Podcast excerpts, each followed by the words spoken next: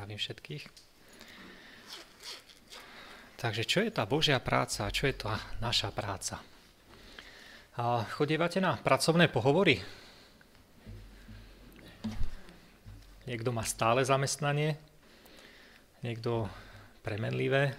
Ja síce mám stále zamestnanie, ale musím vám povedať, každé 3 až 5 rokov musím na pohovor. Taký je systém.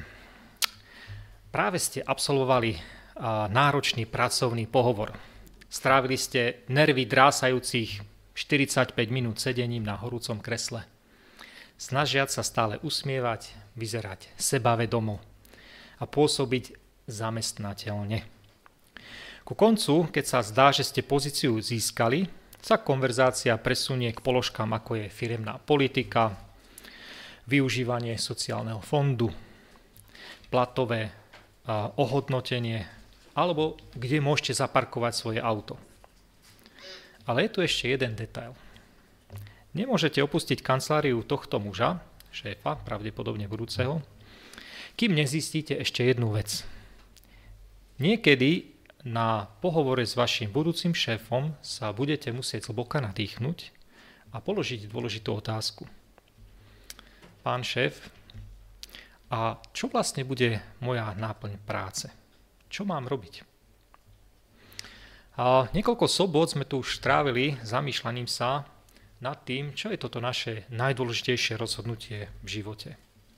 Volíme si, či mať alebo nemať Boha ako svojho vodcu. Staneme sa učeníkmi. Ale niekedy v tomto procese rozhodnutia stať sa nasledovníkom Ježiša Krista prichádza otázka. A čo je mojou úlohou? Keď prežívame ten proces skúsenosti spasenia, čo mám robiť? Aká je tá moja úloha? Ak si spomeniete na tie protestantské reformácie, ktoré hýbali Európou pár stoviek rokov dozadu, ľudia si kladli podobnú otázku. Čo by mal veriaci robiť, aby bol spasený?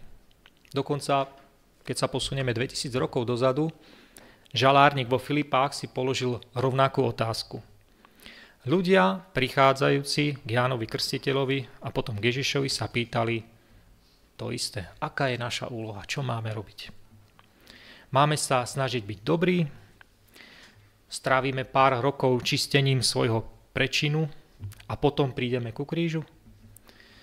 Spievame v piesni Ja vzďačnosti srdce mu dám, ale myslíme to ozaj myslíme si, že všetci, myslím si, že všetci môžeme pochopiť, prijať a oceniť skutočnosť, že Boh zachraňuje. Ale aká je tá naša úloha? Máme vôbec niečo robiť? Na zemi žila jedna pani, dáma, ktorá vyrástla do veľmi zrelej kresťanskej rodiny, aj do svojej vlastnej osobnej kresťanskej viery a žila asi v čase doby, asi v dobe Ellen Whiteovej, takže nejakých 150-200 rokov dozadu. Volala sa Hannah Vital Smithová.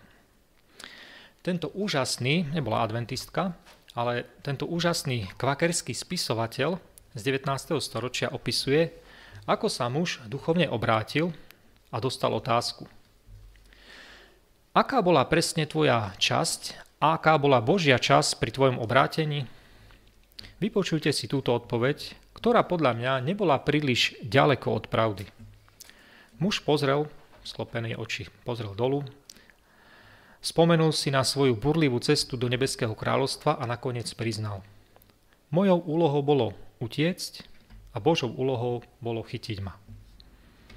Myslím, že niektorí z vás tu dnes pravdepodobne čítali prelomovú knihu od eh, kazateľa Morisa Vendena, s titulom Poznať Boha, 5-dňový plán. Dosť často som tutaj spomínal na, na kázni tú knihu. V knihe sa rozpráva o príbehu, ktorý je podobný alebo paralelný s týmto zážitkom tohto muža. Istý iný, starý muž, sa po rokoch života márnotratného syna postavil počas týždňa duchovnej obnovy pred dav a so slzami v očiach zvolal. Boh sa ma dlho snažil získať a nakoniec ma dostal. Túto sobotu, keď sa zameriavame najmä na to, čo je súčasťou procesu záchrany človeka, chcem znovu a znovu zdôrazniť, že všetko v podstate robí Pán Boh. Ježiš nám povedal v Jánovi 6.44. Nik nemôže prísť k Otcovi, ak ho nepríjme, ak ho nepritiahne Otec, ktorý ma poslal. Teda, ktorý ho poslal.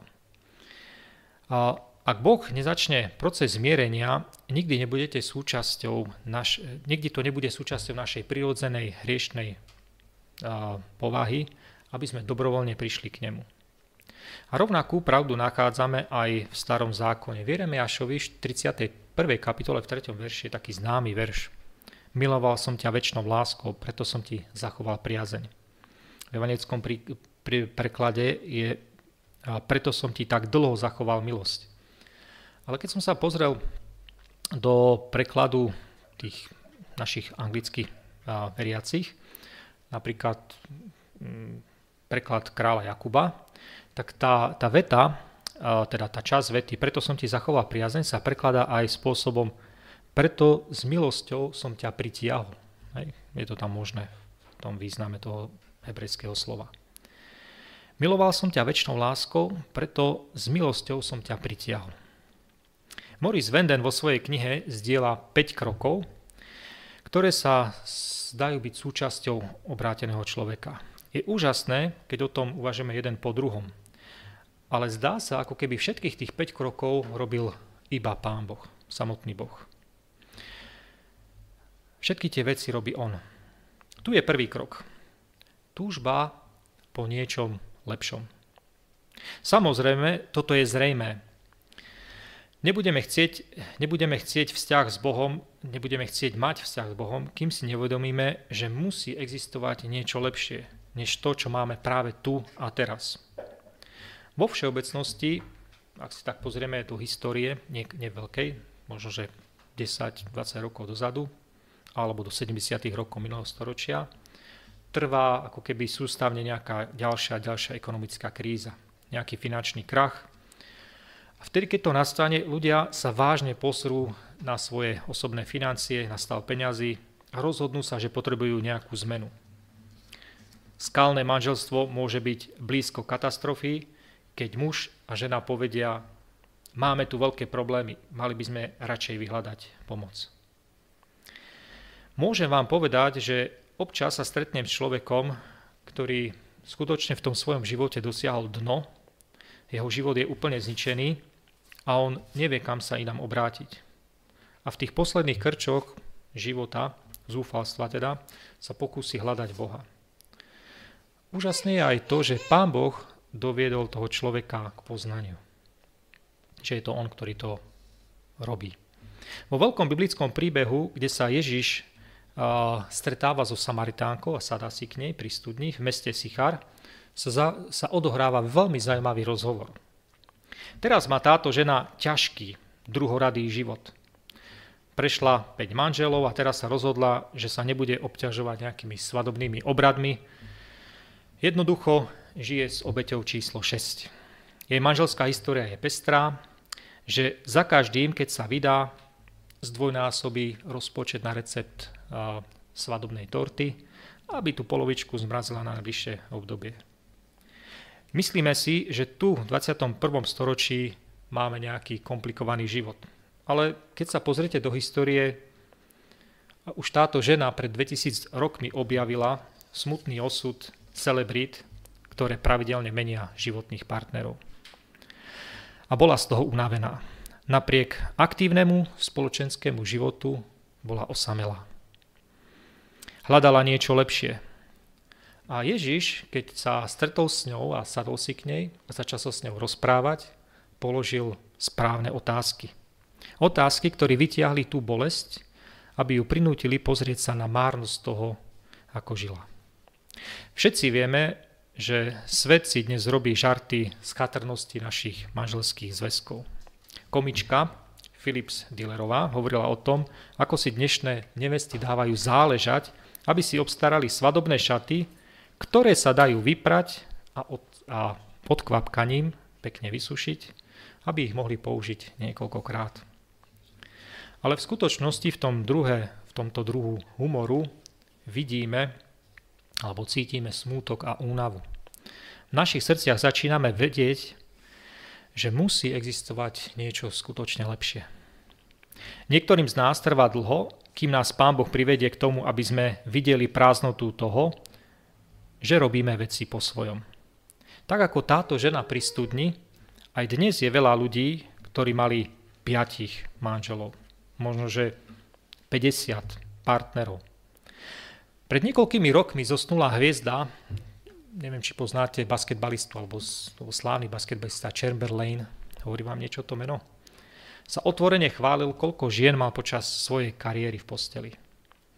Ale viete, človek, ktorý mal 50 alebo 5000 partnerov, nemohol prežiť veľmi naplnený čas so žiadnym z nich, taký hodnotný čas so žiadnym z nich.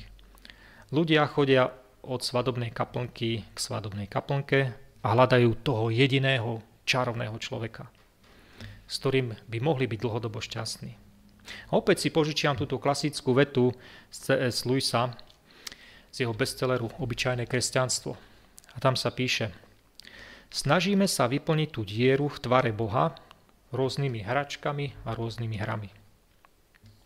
Pred niekoľkými rokmi Max uh, Lucado, dneska sme ho dokonca aj na sobotnej úlohe spomínali, napísal jednu veľmi dojemnú knihu s názvom Nie divu, že ma volajú spasiteľ. Ak máte možnosť sa k tejto knihe dostať, odporúčam, prečítajte si ju. A v knihe píše o jednom dievčati a, menom Judith. Nie je na nej nič zvláštne, niečo... A, je to obyčajná, asi 30 niečo, 30 viac ročná žena, ktorá pracuje 40 hodín týždenne aby len zaplatila svoje účty. Ale ona žila len pre víkendy. V týždni jednoducho nevedela nájsť pre seba ani naplnenie, ani radosť. Prešla si však cyklom hľadania lásky, ktorý by vám zlomil srdce. Ako rozpráva príbeh, za 4, viac ako 4,5 roka prešla cez niekoľko, možno viac ako 55, 59 milencov. Jeden po druhom, dlhý prúd nevydárených vzťahov. Bola to promiskuita zrodená zo zúfalstva a krehkej dysfunkcie. A všetko to si zapísala do svojho denníka, ktorý po nej zostal. Keď Juditu Baknel vo veku 38 rokov ubodali na smrť a udusili. Započujte sa do toho, čo napísala do svojho denníka. Kde sú muži s kvetmi, šampanským a hudbou? Kde sú muži, ktorí volajú a žiadajú o skutočné rande? Kde sú muži, ktorí by sa chceli podeliť o viac ako len o moju postel, o môj chlast, o moje jedlo? Chcela by som mať vo svojom živote ešte predtým, ako to tu zabalím, taký druh aj sexuálneho vzťahu, ktorý je súčasťou toho lásky plného vzťahu. No to ona nikdy nemala. Judith Bucknell mala na sebe značkové oblečenie, organizovala večierky, mala skvelý byt s výhľadom na záliv na Floride. Na povrchu veci vyzerali veľmi skvelo. V sobotu večer bola v rukách, každú sobotu večer bola ale v rukách iného chlapa. Ale jej srdce pukalo od osamelosti. Hneď na záver napísala toto. Vidím ľudí spolu a som taká žiarlivá, že sa mi chce zvracať. Ale čo ja? Čo ja? Hľadala niečo lepšie. Žiaľ, aká tragédia pre ňu, že niečo lepšie neprišlo včas. Odišla predtým, ako zistila, že existuje muž, ktorý prichádza k osamelej žene pri studni alebo pri počítačovom termináli alebo na tanečnej párty a ponúka živú vodu života. Takže pre ženu, ktorá sedí s Ježišom pri studni a pre vás, ale aj pre mňa, ktorí sme tu dnes a sedíme, môžeme urobiť pre nás úžasný objav kroku číslo 2. Poznanie toho, čo je lepšie. Ono musí byť predsa niečo lepšie. Tento neporiadok, ktorý zažívame, určite nemôže byť všetko, čo existuje. Áno, vždy existuje niečo lepšie. A je to tu. Je to Boží dar spasenia. Sľúbený Boží dar úplne zdarma, bez akýchkoľvek poplatkov, bez viazanosti, bez podmienok, bez protihodnoty, bez platby za použitie, dar spasenia a väčšného života. Je to to, čo opísal žene, ktorá tam vtedy sedela pri studni. A je to ten istý dar v toto dnešné sobotné ráno. A pár rokov dozadu tým americkým politickým systémom otriasla správa, že guvernér štátu sa pokúsil doslova predať kreslo v Senáte. Vtedy novozvolený prezident Barack Obama uvoľnil svoj post v americkom senáte, aby sa mohol nasťahovať do Bieleho domu. A tento chamtivý politik si myslel, že by svoj podpis mohol vymeniť za hrst dolárov alebo za nejaké veľvyslanectvo. Ale Ježiš nepremieňa spasenie za žiadne drobnosti ktoré mu môžeme ponúknuť.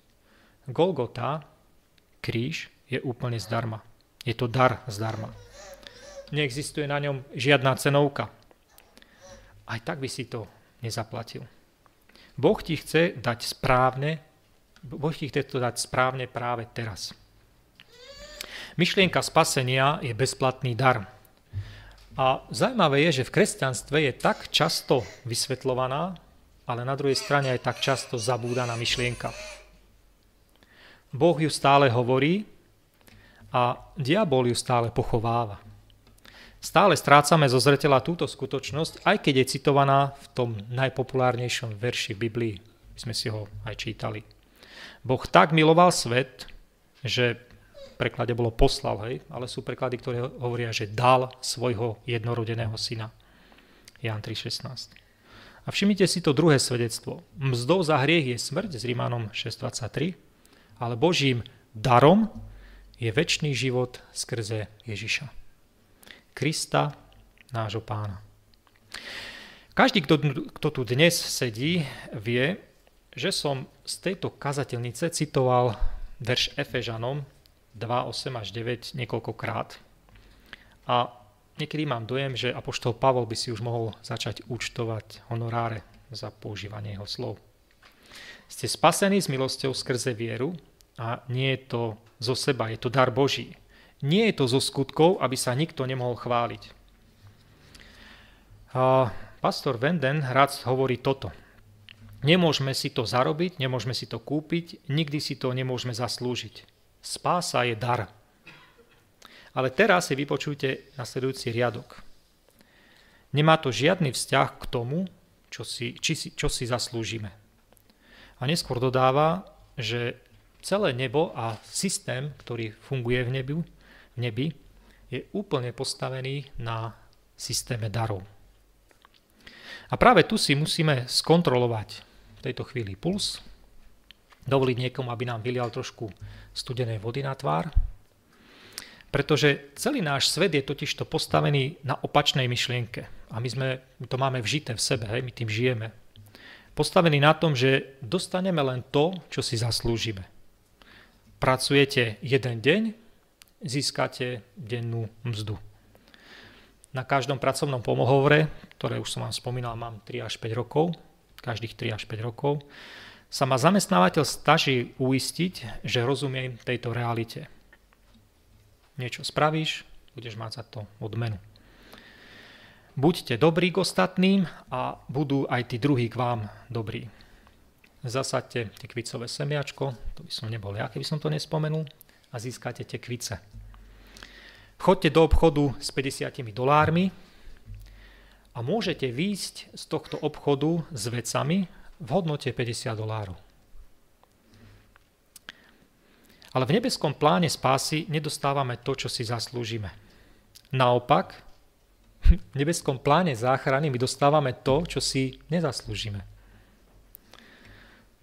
Trošku ilustráciu. Neviem, či niekto z vás sa dostal do Anglicka a mal možnosť stráviť hodiny v tom najexkluzívnejšom obchode zo všetkých obchodných domov v Anglicku. Neviem, či poznáte tú značku Harrods alebo Harrods.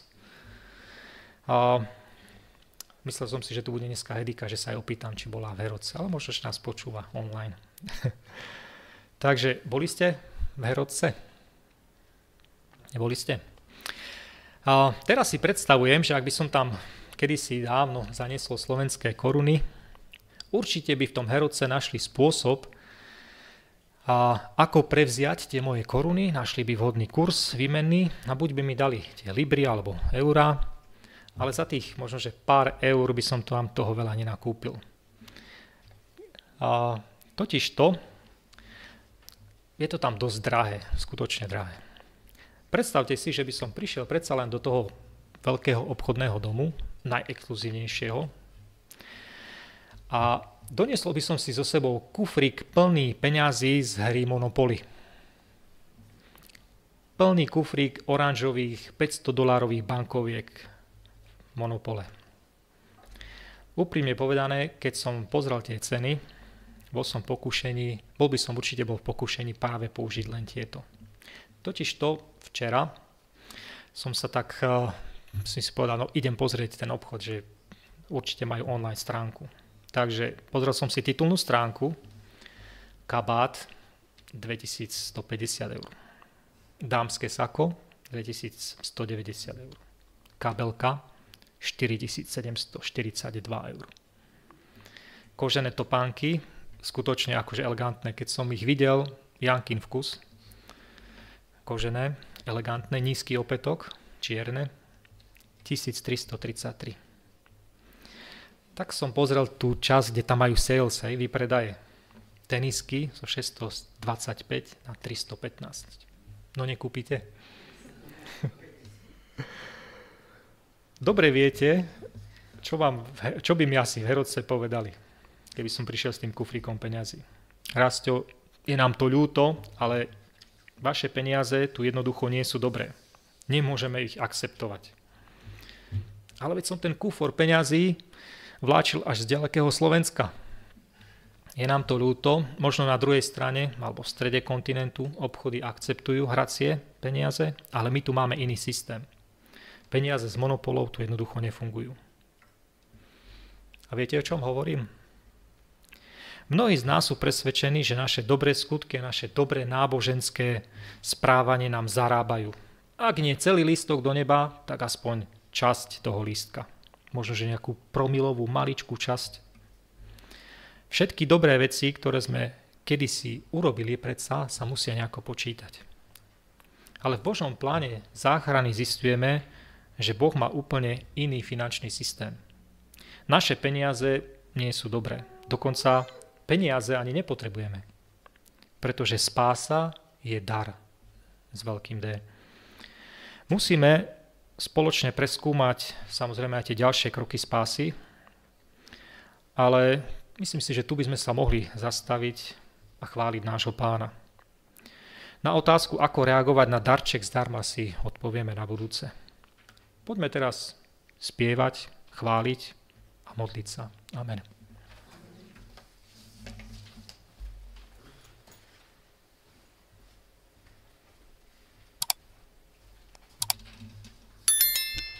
Ďakujem bratovi Lagaňovi za jeho kázanie, za to, že nás vyzval, že aj v tomto rozbúrenom svete 21.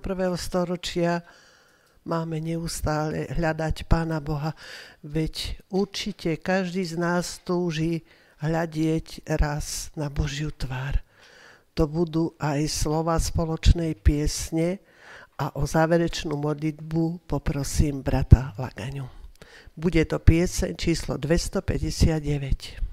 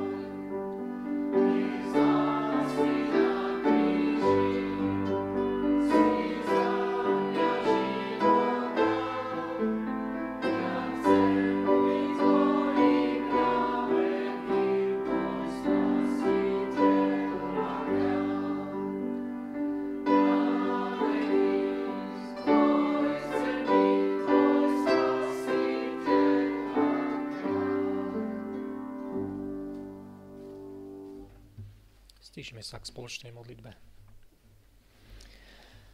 Náš drahý, láskavý nebeský oče, my ťa chceme chváliť a ďakovať ti, že ty nám umožňuješ skrze Ducha Božieho si uvedomovať svoj skutočný duchovný stav.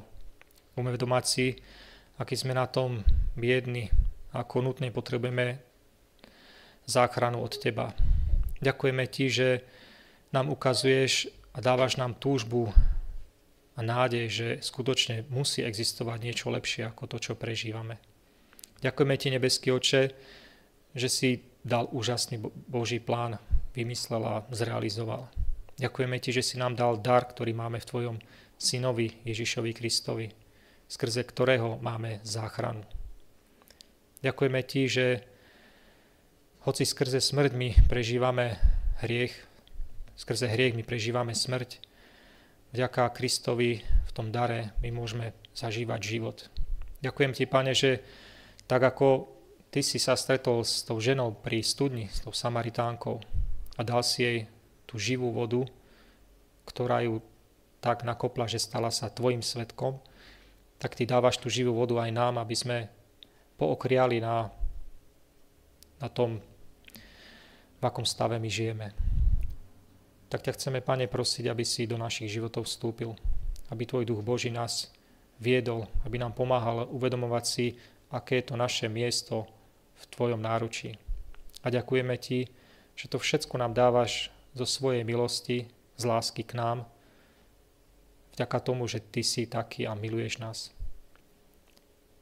Nech si Ty vo všetkom oslavený až na veky. Amen.